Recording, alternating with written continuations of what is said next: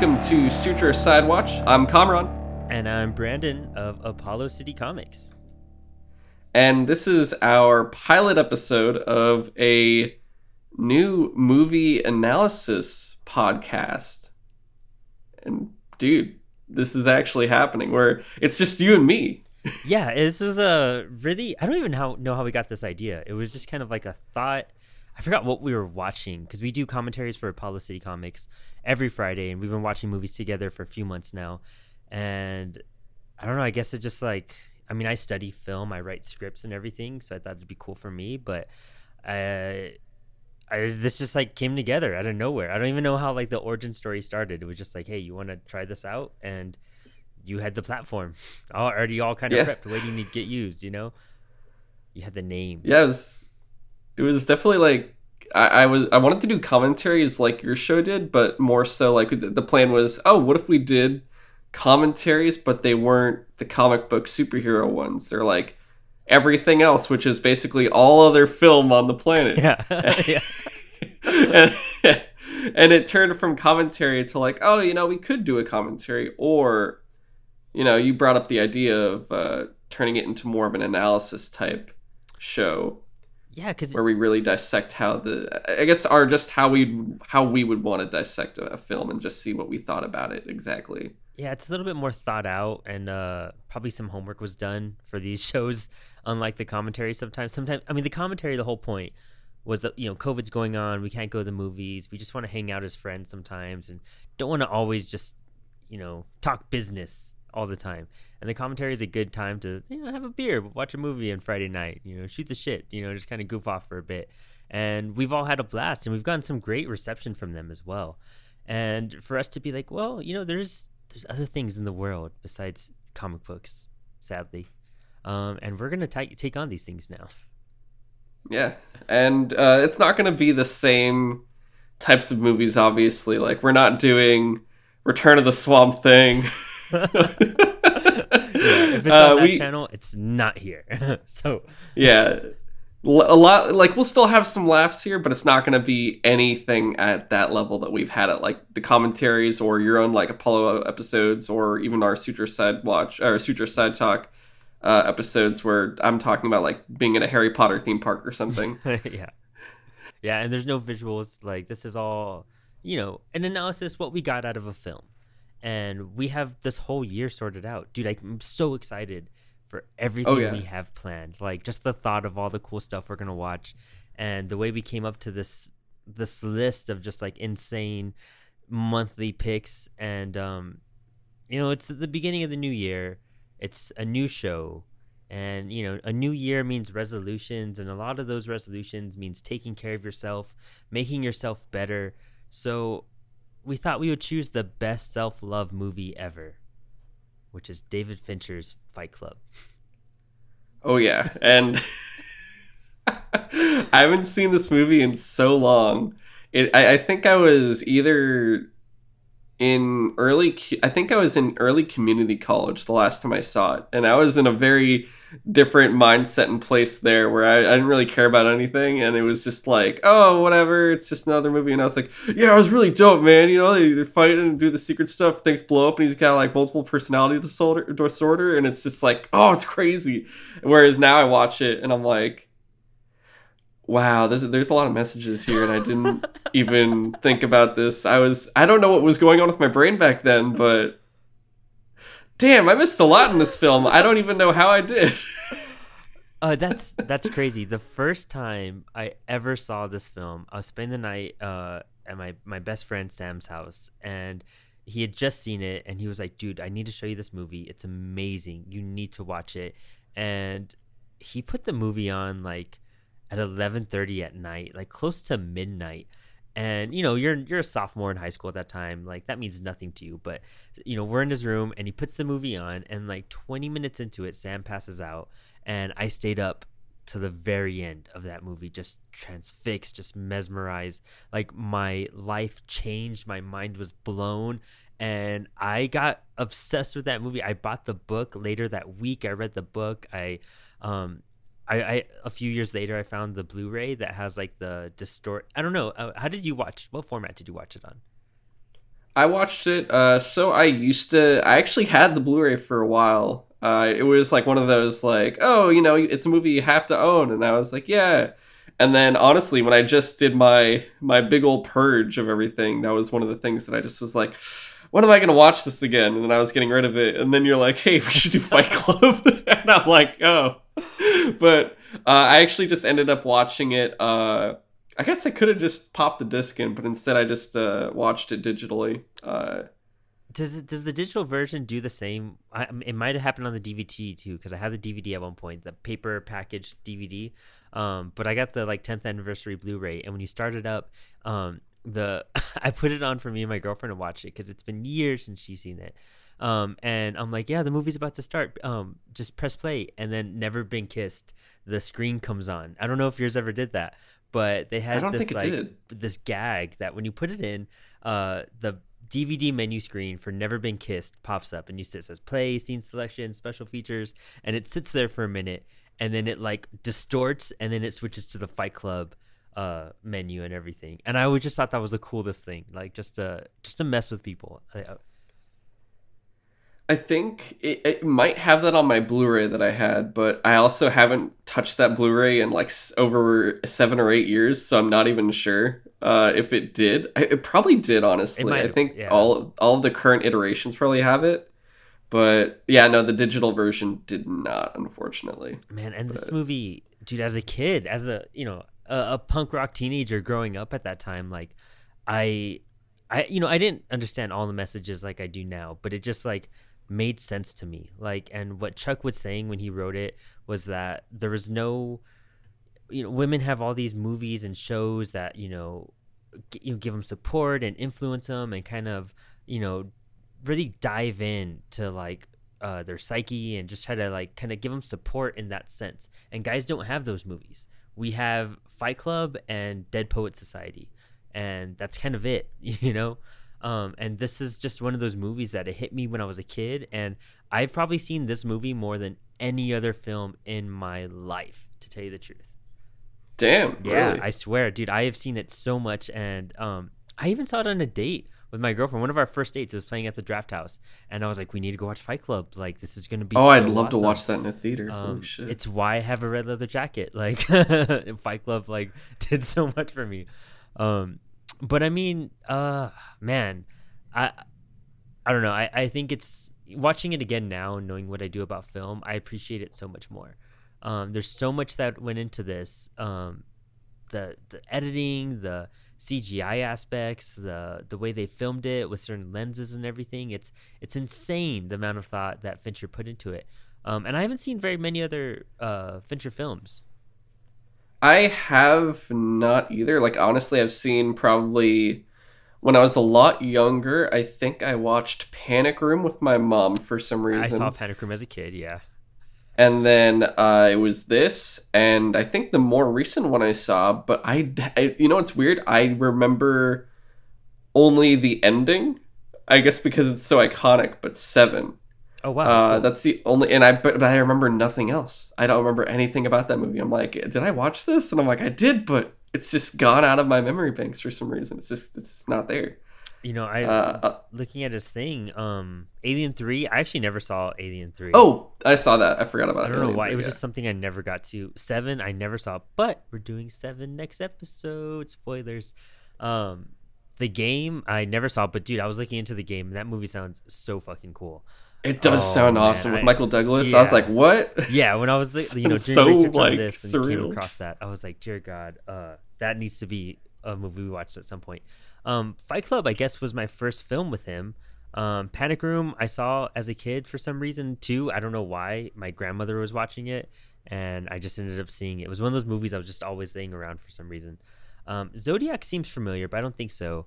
Um, the Curious Case of Wait, he did. uh Wait, did he do Zodiac like the Zodiac Killer Zodiac? I think so. Yeah, mystery thriller film. Yeah, thriller. Oh, the, I, okay, I've seen that. That the movie's amazing. Oh God, we. Oh, that's a great film. I think we're just gonna, dude. I'm gonna tell you right now. I think January is just gonna be Fincher month. Well, dude, I, you know, all these movies that I'm listing, there's stuff I've wanted to see for a long. I, I've just never had the chance to see Seven, so I haven't seen it yet.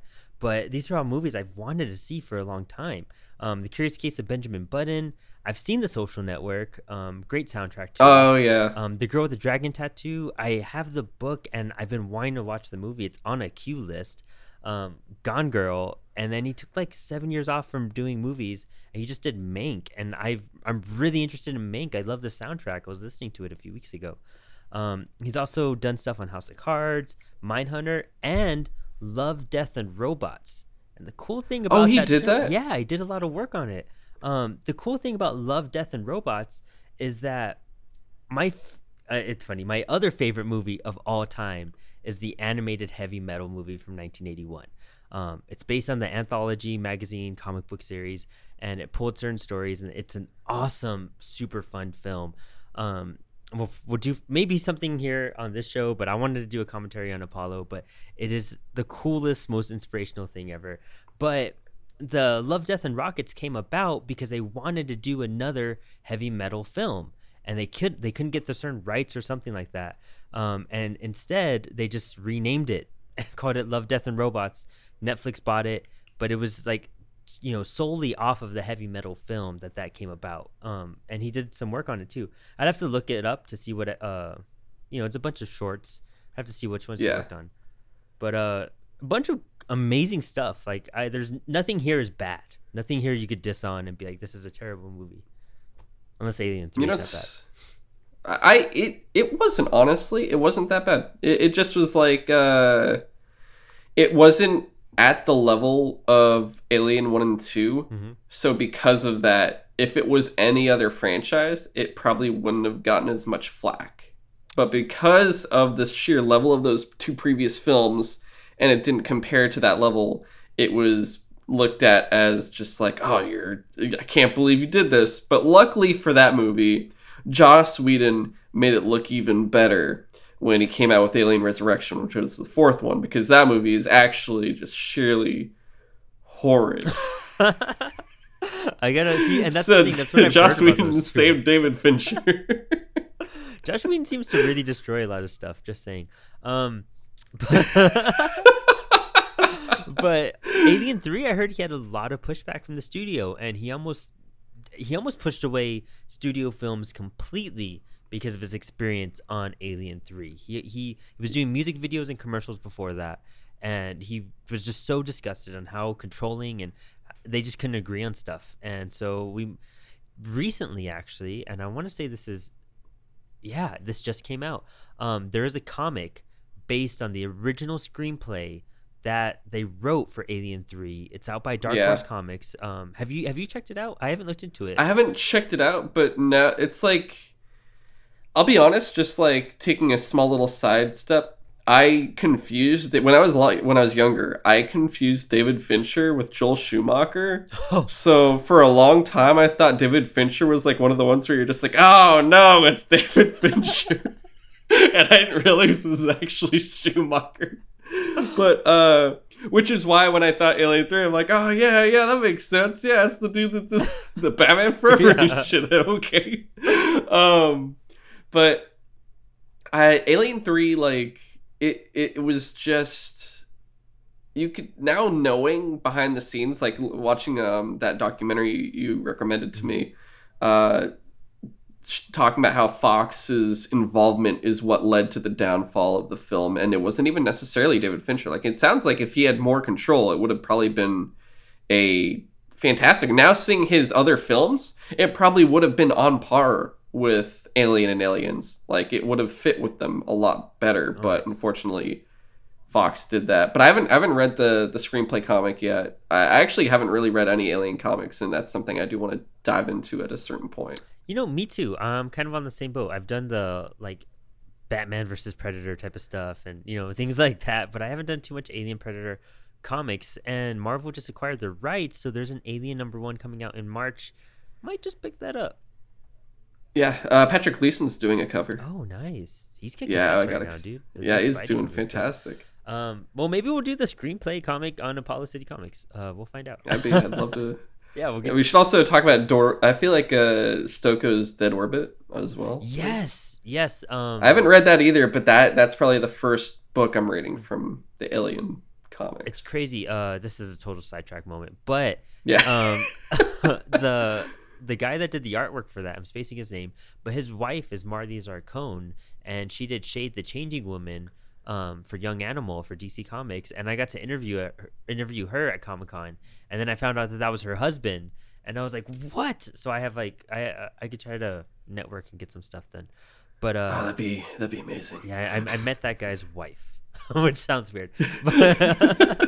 anyway, all right. So back to David Fincher and Fight Club. Well, um, so also, you know, going into Fight Club, uh, David Fincher wasn't an avid reader. He's like really a guy that doesn't read a lot. Um, but somebody lent him Fight Club, and he. I think it was the author sent it to him. It was Chuck. Yeah. Oh wow, dude, that's awesome. Well, he read it. He read it overnight, and he just loved it. And he just was just like, I need to figure out how to do this. And he went to the studios, and unfortunately, Fox had just bought Fight Club. So back to the alien talk we were just having.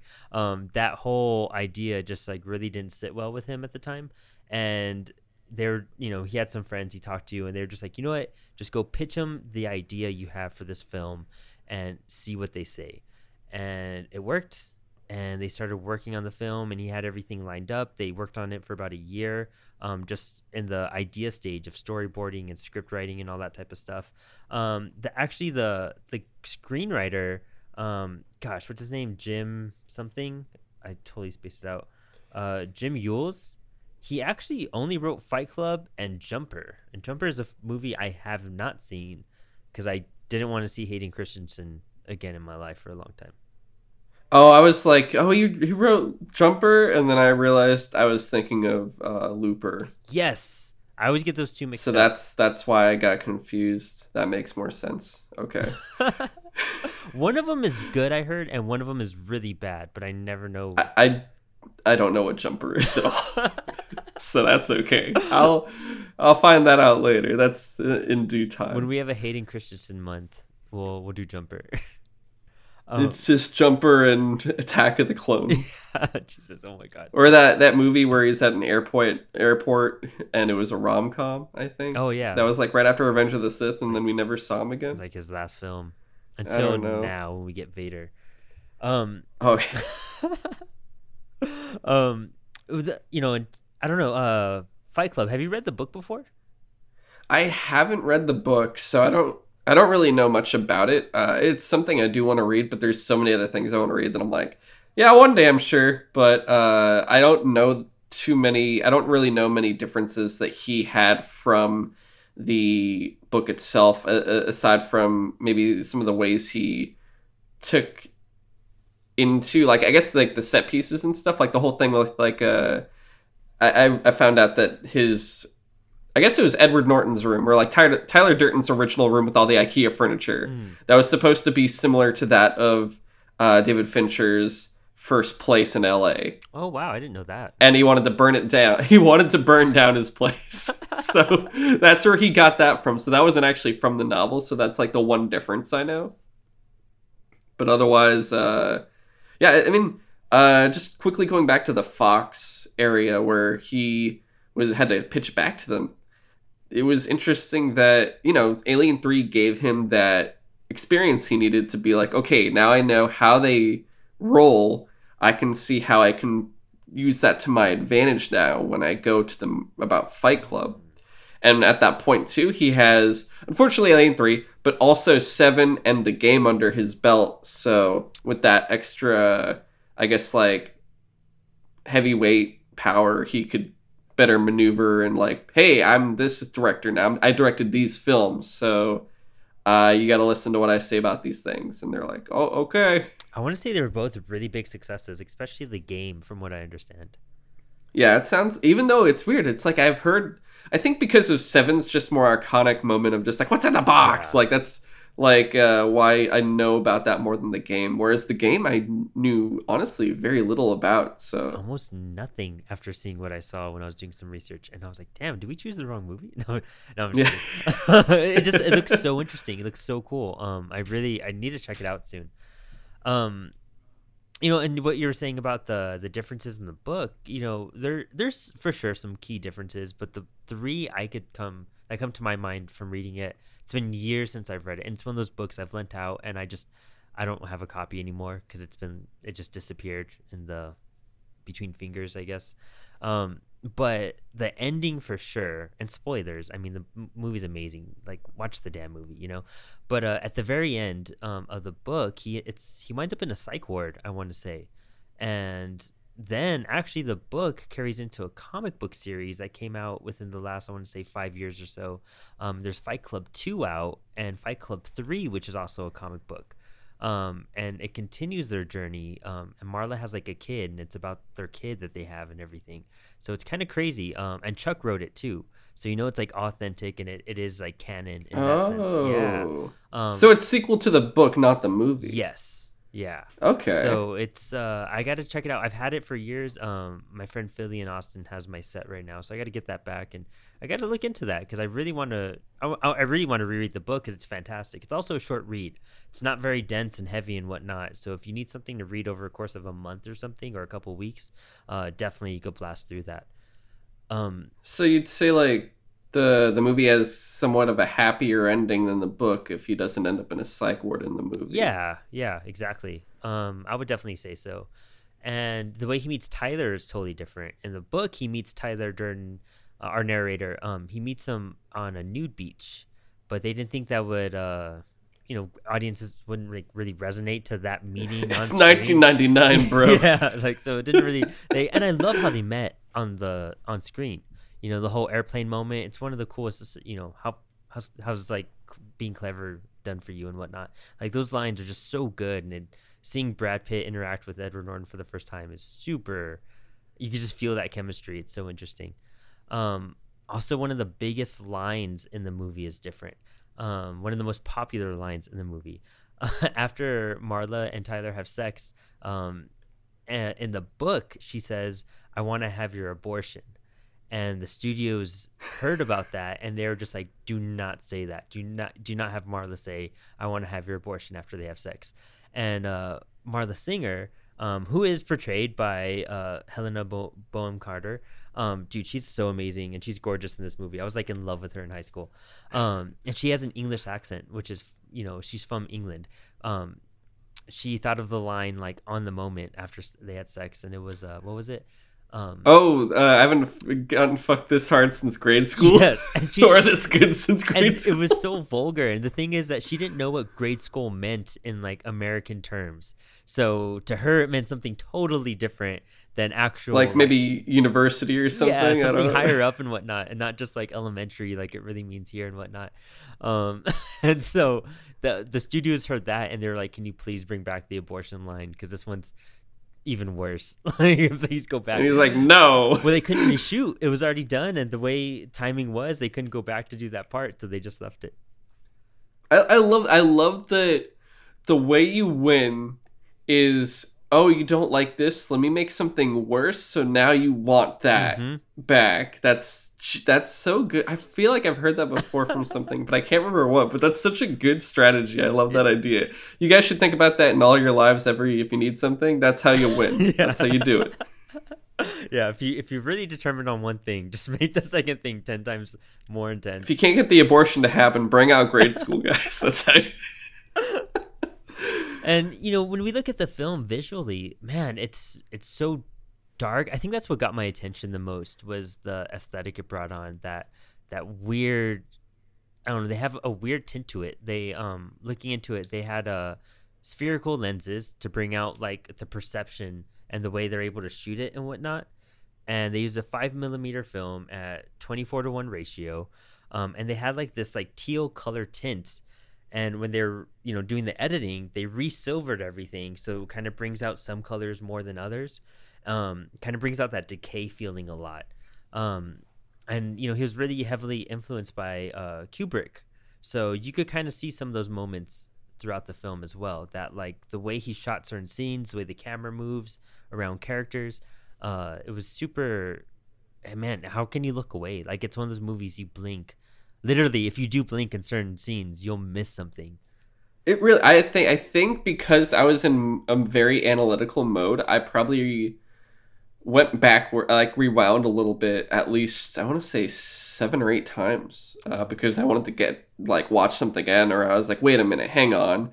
uh, I, I, yeah, because the the contrast to the lighting there, it's it's they do it so well where it's a dark but bright simultaneous feeling Mhm. whether it's they're in the actual club itself underground or if it's in the house or whatever but it's just so uh it, it feels like it's supposed to be very dark but you can still see everything and uh even when you can't see much like it's more silhouetted Mhm. on uh, usually like maybe uh, Brad Pitt or Edward Norton, like you still get every single feature you necessarily need because you know Brad uh, multiple times Brad Pitt's more not necessarily monotone, but he's very emotionless in a way. Uh, Oh yeah. Whereas like Edward Norton's always like you could tell he's just always uneasy about most things, and it really reflects that through the colors that are shown on the screen when it's happening. Oh yeah, definitely. And you know, it's funny you say that about uh, Brad Pitt because I, I was thinking the same way about the narrator um, throughout the thing. He's completely emotionless, and that's what I love about it. You feel his dread just talking over everything. And man, I I, I really want to get my hands on the script. I really want to see how they laid things out and how they inserted certain moments. Um, because some of those, I know the sex scene, for example that was not a real sex scene. David Fincher did not feel comfortable being like, "All right, guys, we're gonna shoot a sex scene." He just didn't know how to like approach them and like direct two people making love. So they got like a hundred something cameras, and they had those like, uh, like when they make video games, those balls all over you, so that they could kind of Oh, the recreate- mocap. yeah, the mocap, Yeah. and um, they kind of just shot like a million frames at once, and they turned it into that CGI sex scene, which is one of the coolest things I've seen in the world. But in the very beginning, um, you know, we're coming out of the fear sector of Edward Norton's brain and out through his nose and up the gun barrel, and then that scene where we drop down from the whatever the top floor of the building to the very bottom, that was shot the same way apparently. And Oh, really? Yeah, and that's it's all queued up like it the way they did the cameras and everything, and that's insane. Like even to just to kind of animate it a little bit and make it flow the way it does. And that's the coolest thing about that movie. You have some of those most bizarre camera movements um, when they're talking about the uh, Grand Canyon and they're going through the trash can of all the um, Starbucks cups and all that type of stuff. Oh yeah, yeah, yeah. yeah. Um, Definitely. And it's it's funny too because looking at the CGI that's in this film for a late 90s movie, it's almost like you don't it doesn't register in your head that it's CGI. You're just Oh. thinking like, "Oh, it's a crazy camera shot." Or you're not even thinking about it. You're just like, "Yeah." Whereas like now you look at a more modern film, you could easily you're just like, "Yeah, it's CGI." You just look at any Transformers movie or something and you're just mm-hmm. like, "Yep, like that's you could just tell whatever." Whereas this like going through the trash can, going showing the stove yeah. light up when or the uh when he goes to the uh Ike- showing the ikea stuff and everything else like that itself you just don't it doesn't register because it just all feels like it's in place perfectly Yeah, and that's you know it, it doesn't feel dated either in that sense. Like it looks good yeah, it's weird how they did that you know, animation, that CGI, that those layovers. I guess because it was real shots and they kind of altered it afterwards. I don't know. Um, but you're right. It, it feels great even watching it in 2021. You know, like it's it's such it's carried over. It's a timeless film that really, you know, in another 10 years, I think we're still gonna have the same feelings about it. easily especially because like at least when getting into like the messaging in the film it's very much like and I, and I love that they talk about it too. It's like yeah the dude used to like david fincher did a lot of commercials and mm-hmm. stuff like that and it's like what is this? Oh it's like completely anti-consumer anti-commercial. It, it basically I, I love that the example of this pretty much is i thought about it and i'm like oh this is this is men's eat pray love. Yes, Like, yes. and you know that's it- that's what I meant in the beginning. You know, you have all these sisterhood of the traveling pants and all that type of stuff, and all these other type of films for women and men. Like we don't have films that speak to us like this one does. Like our frustration, where it shows vulnerability yeah Yeah, and it's because everything's supposed to be super uh, how would you describe what is it is it is it is that what the definition of toxic masculinity is is that what that means i always forget because it's i always feel like someone's saying like three different meanings to it or if it's just like too much machismo or machismo i always forget how it's pronounced either. yeah, you know, like it- I would say that it's it turns into that. That's the thing. It turns into that. It's like you know the scene where uh, Edward Norton just like finally breaks and it's too much when he's punching Jared Leto in the face, and he just gets carried away. I think that's where we cross the line from like sympathetic to like okay now we're overboard, you know, and that's the toxic, you know, toxicness that goes into him at that point. Attention seeking of like wanting to be some form of alpha, Mm-hmm. and now he sees that spotlight leaving him, even though it is him, he just doesn't realize it. Yes.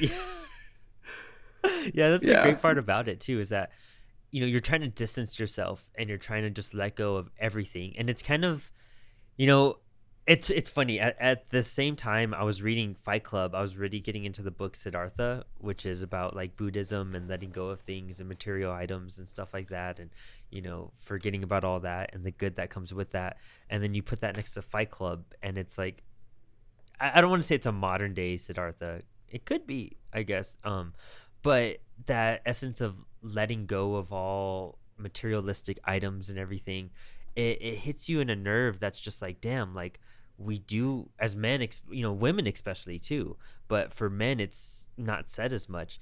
But what we're supposed to look like, Calvin Klein, the everything that they're saying in the movie You have a man's name on your underwear. yeah exactly like Yeah. that's that's where it starts to become i feel toxic in that sense and he breaks away from all that and he wants you to understand that you can break away from that as well but they go in such an extreme once it turns into project mayhem you know it's just boys being boys in a sense like blowing stuff up working together in secret like your secret clubhouse type of thing like it's a bunch of young kids as adults almost It's yeah, and it's it's funny too because you're like, oh boy, we could be we could be boys and men at the same Yeah. time. We're talking about our feelings. We're talking about letting go of these things that are really controlling us, and we also get to blow things up. And we're holding and we're hugging and we're wrestling and we're blowing more things up. Hmm Yeah, it's um, I don't know, and it, and it really carries over for those who who haven't read the novel. Like it really, it's it's the book, you know, hundred percent. You know, some minor changes, but the messages that are in the book are also the same messages in the movie. It's that's one of those really good book adaptations that's hard to find. You know, um, so for those of you who are interested in that message, in that understanding, and maybe just like you know, it kind of opens your eyes to yes, you should fight against things, but only go so far. Um, kind of have restrictions on yourself as well, because look at the outcome Yeah. behind all this. Um, Blow up ten buildings. yeah, yeah. well, Yeah, dude, just like oh, and I, you know, that ending is so brilliant, and I'm like, yeah, if the world did go back to zero, like, imagine that. That'd be beautiful. I think. I think it'd be such a great, you know, anarchistic kind of movement that could change the world forever and change everything. And if everything broke because of it, man, that would just be cool to witness. Like, I'm not gonna lie, just Yeah. debt for everyone back to zero and a restart. Like, especially in these days, like, what's what 20 years later after the book was written and the movies come out, you know, a little over 20, 20 years, man, that a message has never carried her out so strong. And I'm surprised something like that hasn't been attempted because it's I don't know, kind of brilliant. yeah, in that it's sense. it's pretty appropriate. Yeah, I'd say so. Yeah, because like especially as things have gotten even more materialistic and it it even like it's back to like the whole um well, I guess not back to, but it, it hits uh back. I guess it, it came out in the seventies. I can't remember, but like John Carpenter's "They Live." Oh yes, yes. Yeah, it's like it hits off that kind of feeling too, Mhm. just in a much different way. Where it's like "They Live" is the man discovering everything that's happening, whereas this one is more like the hey, we're dismantling it, and you don't see really the faces of those that have done it. It's more of just like the the symbolism of the culture itself Mhm. than the people behind the scenes, Yeah, and which has always been cool. and that's the you know you're right. It is it's a more spiritual. They live, I guess. I would definitely say that. Um, man, what uh, gosh, what else about the movie? There's so many cool facts and everything. Did you have any other unique things that you, Starbucks. Starbucks? You said it was Starbucks. Every, scene. scene apparently has a Starbucks cup of coffee. and I had never realized that, but now that you pointed out, you're right. I mean, I remember I had to look up some fun facts about that, and I was just like, "Wait, actually?" And it was just like, "Oh shit, okay." I think And Oh my bad. Was it?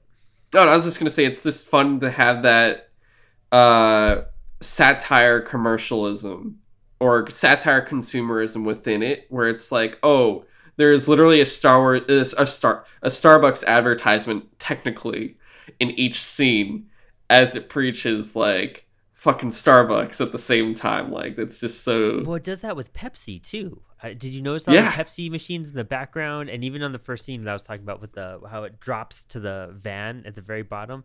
Um, there's a Pepsi machine, and there's almost a Pepsi soda in everything. I'll be honest. I think they were afraid to go go against Coke. Yeah, true. like because they they they're they're a little too powerful. Um, I also did love uh, the unique score that they had. You don't find a, I guess until you know Trent Reznor and Atticus Ross started really doing scores, you didn't find scores like that um, very often. Uh, Yeah, because the from what it at least reading like they're watching one of those documentaries, they talked about how uh his pre I forget who his previous composer was on his other films, but uh he had to switch it up because he didn't want the average like standard Hollywood composer, so he enlisted the Dust Brothers Yes. To do this one, and theirs was much more like instead of being orchestral and everything, this is much more.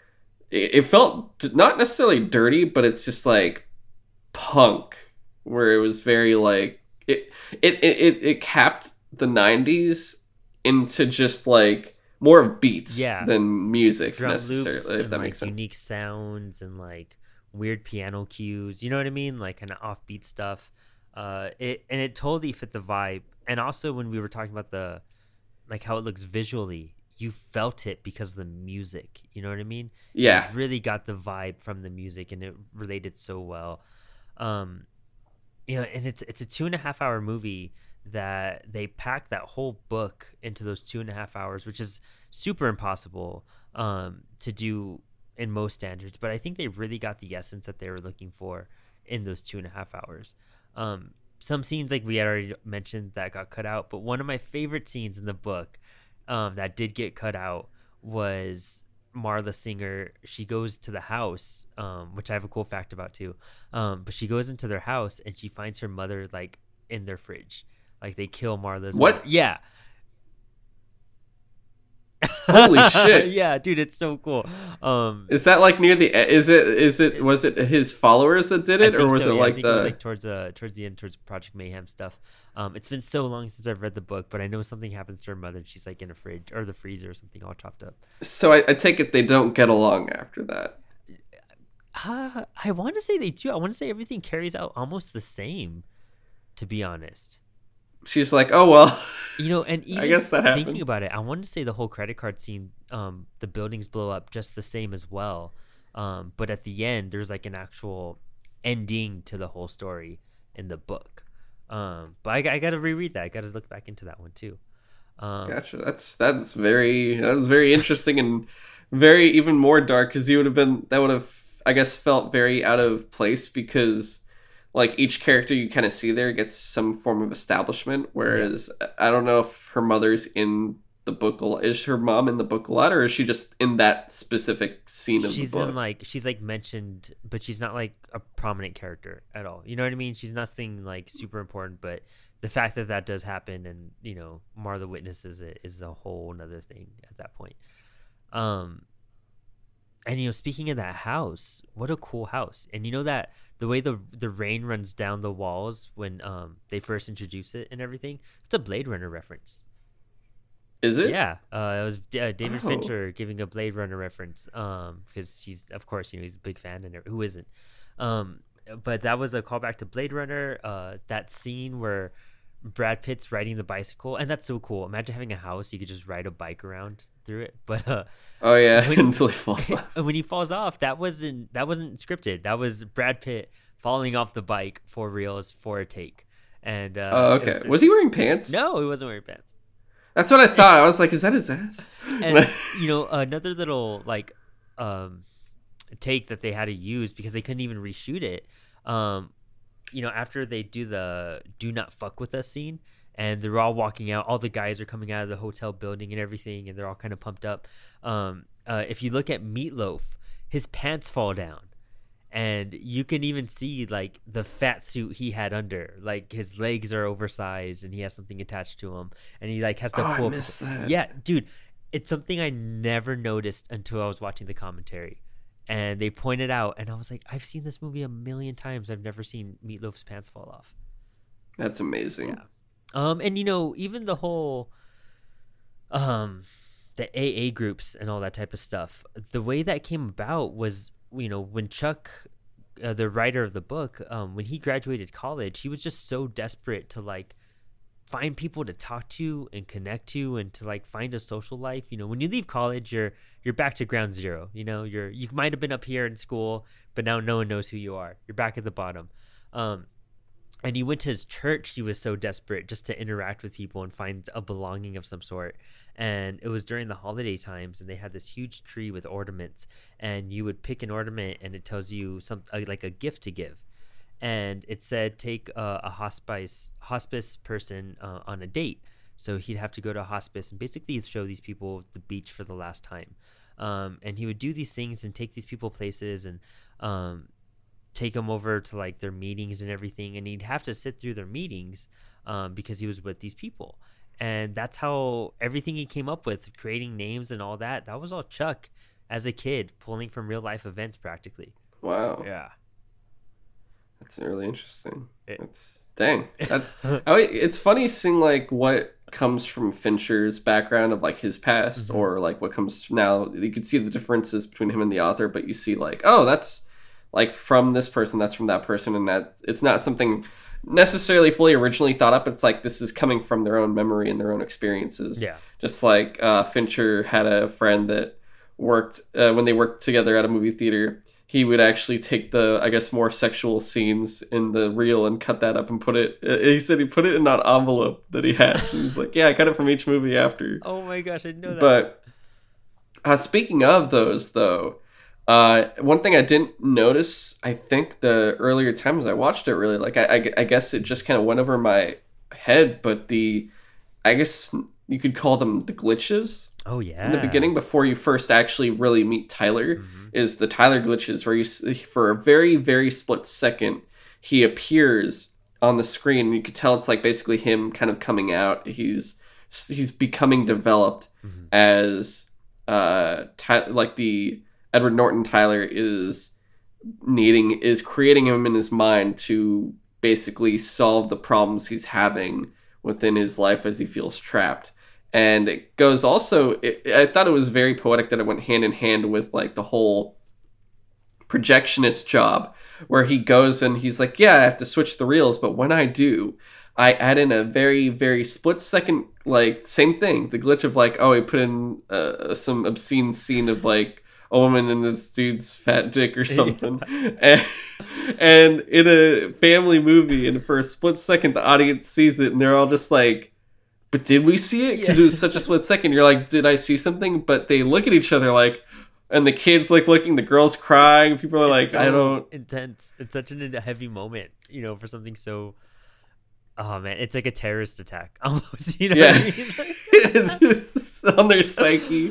Because they don't they, it's like but it, it's in a family like that's impossible. That's not that's not possible. Like it's out of everyone's realistic uh expectations and that happens in the film too. So it's kind of i don't want, i don't want to say it's like a breaking of the fourth wall even though you have edward norton talking to the audience basically. So i guess it is and it's like oh that's what technically happens through it as you kind of see the acts uh, differentiate where it's like, oh, arc one is you have Edward Norton, arc two is him and Tyler being friends and stuff, arc three is like, oh, this isn't as good as I thought it was. And it, it just goes through those different portions and seeing that he's a glitch and they explain what had happened before, but it's up to you as the audience to really know if you did see something earlier or if it was something you think was playing a trick on your imagination.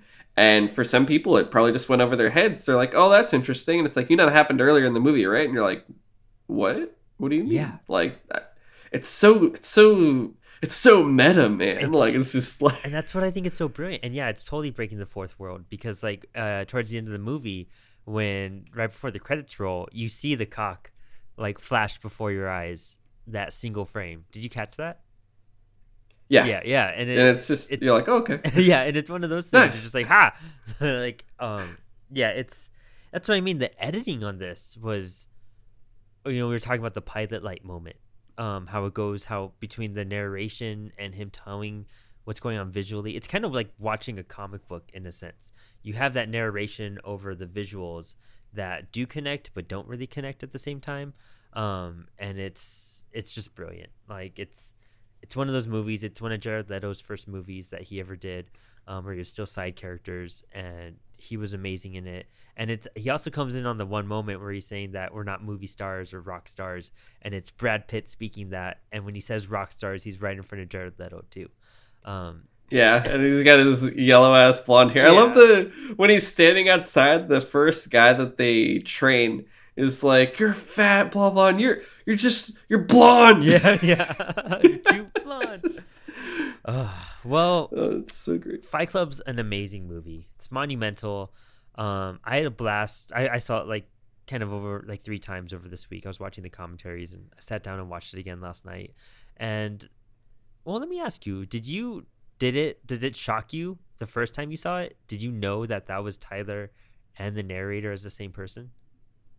I think so. No, the first time at my age, I don't think it even crossed my mind. Whereas watching it now, it's like I- guess after knowing it and just watching it, it's incredibly obvious. Especially the the easiest giveaway is just uh, all of the Marla Mhm. interactions. Yeah. Where it's just like, I, what are you talking about? And you're just like, because the whole thing is like, if you're the average viewer and you don't know what's going on, it's meant to make you think that Marla's just like bipolar or crazy or something. You're just like, why is she always like this? And it's like, no, dude, he's literally insane. Yeah, and it's that Tyler's not here right now. Tyler's gone, and then the way she freaks out.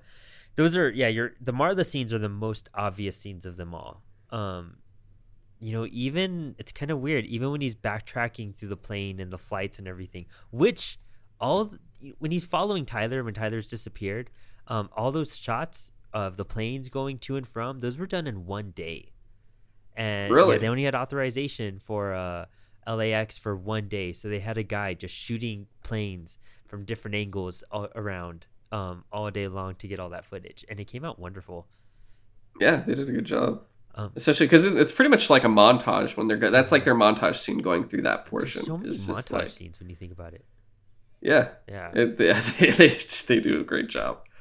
And I will say one one thing like uh, a quote I did type down uh, that I did really like. Just uh, there's always I don't know why it's like it's funny and it's like oh what are the most philosophical quotes you've gotten? It's like is it Confucius? And I'm like nah dude it's uh, Henry Jones from Last Crusade or uh, like what? And I'm like yeah you know. but uh, this one I I thought this was really good. Uh, this is quoted by Tyler Durden, basically Brad Pitt, is like the things that you own end up owning you. And I was like, fuck. yeah, dude, it hits you, especially when you're older, when you've invested so much in your life. Um, oh yeah, and you, you really do spend so much time on just like, oh, I'm gonna get this or that, and you're just not really in a sense you're not living. mhm. You're just kind of doing other things or whatever um, that you, you think you're supposed to do. Mhm. and that's that's why the film like is so relevant still and it's just it, it's not necessarily saying like uh, go blow up a bunch of bank buildings and shit but it's more like you know remember that you need to like we're not necessarily bred to be little office cubicle dudes like we were originally hunter gatherers Mm. but like we also just lived and stuff and it's like you know live You know, and this is gonna sidetrack a little bit as we wrap up, but uh, it reminded me kind of. I saw Soul a few days ago, and then I watched Fight Club. yes you know, they're like Same thing. Yeah, no, I was uh, dude, I was thinking the same thing of like uh just like that whole thing is about like just hey, live and enjoy your life. Yeah. Like that's the whole be in the moment like just be in your moment and enjoy the moments you have because that's what's important and a- as a writer as you know as a musician and as a writer uh you can't express until you've lived a little bit you don't have anything to say until you really think about those important small moments because that's what means the most And Soul did such a great job on representing that, and Fight Club really just literally pounds the message into your face. Um, yeah, really, literally punches it into. Your... I think. Do you think Soul is? uh they, they were like, hey, we want to do Fight Club, but animated and for a family. And they're like, Soul, perfect. Oh crap, maybe. That would, be, really that, would be, that would be so hilarious if that, that was, was, actually the like they're like, yeah, we're really inspired by Fight Club, and it was like, huh, okay, yeah, I, I can see the you message. Know? All right, with. all right, yeah, get me Tina Fey. Just... yeah, you know, um, Man, yeah, wow, it's such a connection between those two movies. Now that we, we've just, I'm glad we did this movie right now because it's so like Soul is like so fresh in my mind right now mm-hmm. that it's like perfect timing.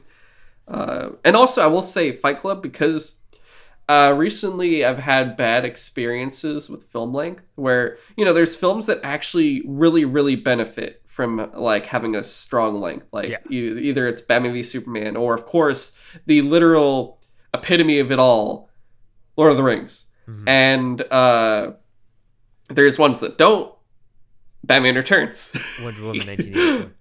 Wonder Woman 1984, exactly. Those two movies are like recent examples where I'm like, oh, I need to keep looking at my watch. Like, is this done yeah. yet? Whereas this was this is a great example of the length is worth because it's not even two and a half hours. It's like two hours and forty five minutes or something, if I remember correct. Oh no, no, no. It's it's like is it? I forget. It's something over two hours though, which the standard films nowadays, or, uh, or at least a standard film, is somewhere between oh, an hour and a half yeah, to two 139 hours. minutes. So yeah, you're looking at two hours and 40 minutes there, or two hours and 20 minutes. Two hours and 20 minutes. Okay, there you go. Yeah. All right, so yeah, it's it's not even like the standard two hours, but it's enough where it keeps it keeps you going with the story and the acts are so long mm-hmm. that they they kind of have their own arcs like you kind of feel a lot differences where it's like it is really just oh it's two guys being like weird friends and there's like a woman that goes to tes- testicular cancer uh yeah. group therapy. Totally and right. now you've yeah and and then you go to like it just goes to something different where it's like hey it's these guys that are fighting each other all the time. They're getting like a weird culture out of it. And then it goes into hey we're like culture we're like i don't even know how to describe them. They're like basically we're like some form of underground terrorist organization.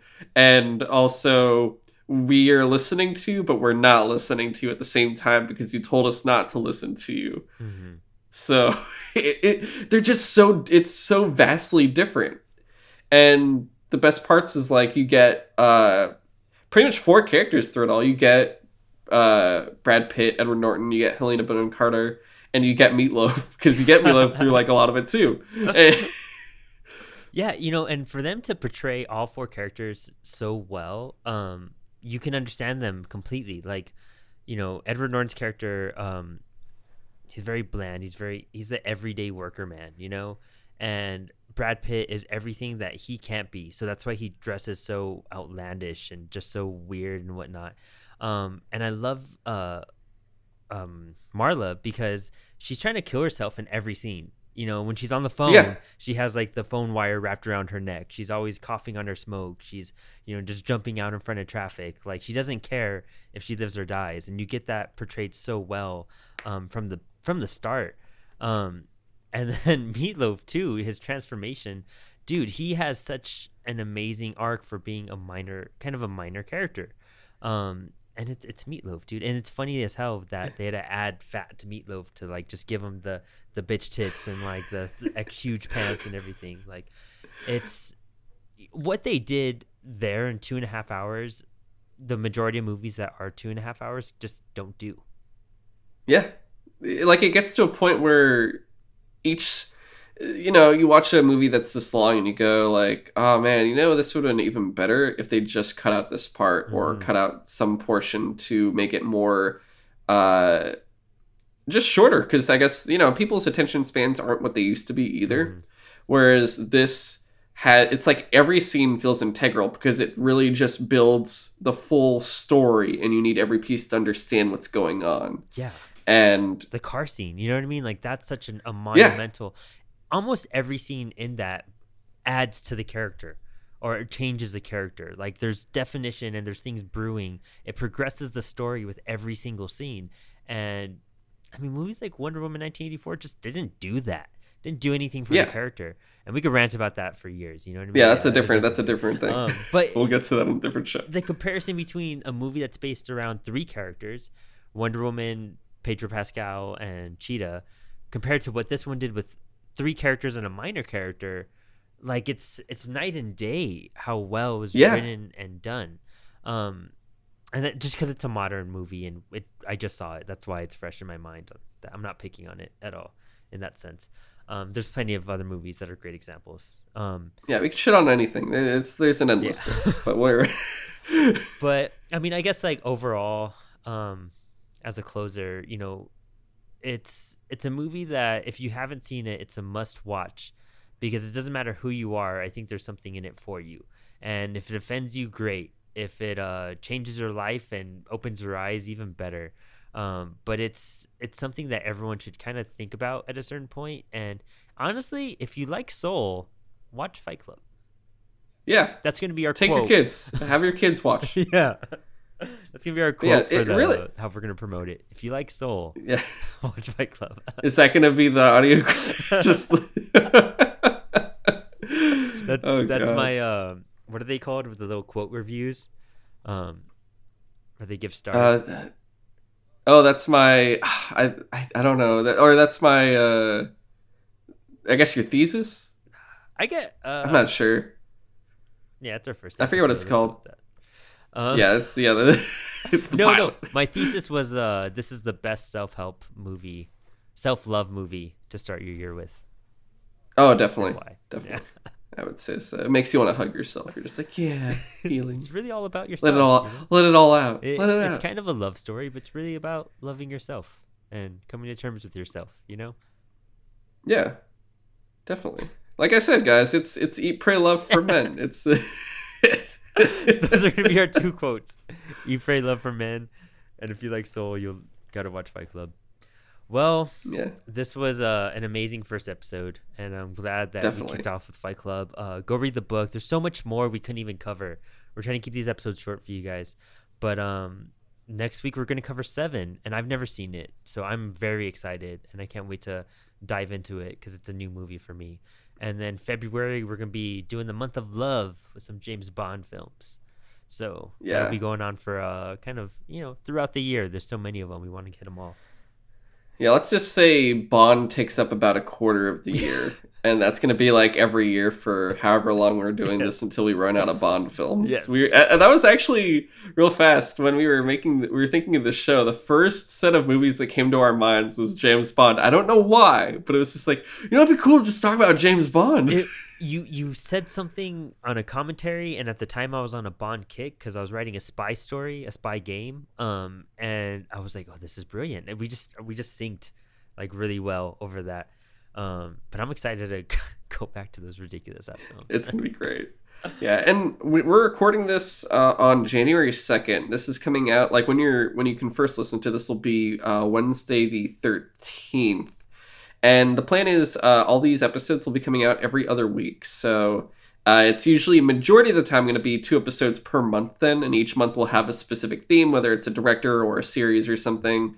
Uh, I think there's like maybe one or two months that will have like three movies, but it just depends on the kind of like like I said, it's every other week, so it just we'll see how it hits.